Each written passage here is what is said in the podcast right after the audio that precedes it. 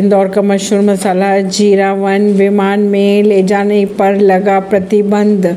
मध्य प्रदेश के इंदौर के देवी अहिल्याबाई होलकर अंतर्राष्ट्रीय हवाई अड्डे से सफ़र कर रहे हैं।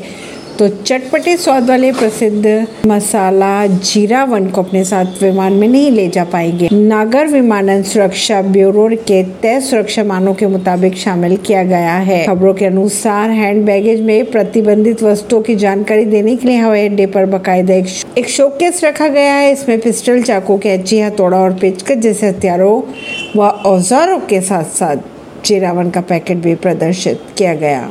कहा यह जा रहा है कि जीरावन एक चटपटा मसाला है और इसे लाल मिर्च सरीके तीखे मसालों की श्रेणी में कतई नहीं रखा जा सकता।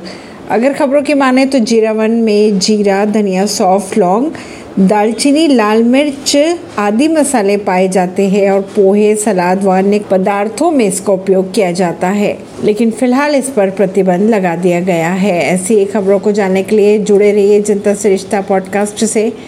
परवीन नई दिल्ली से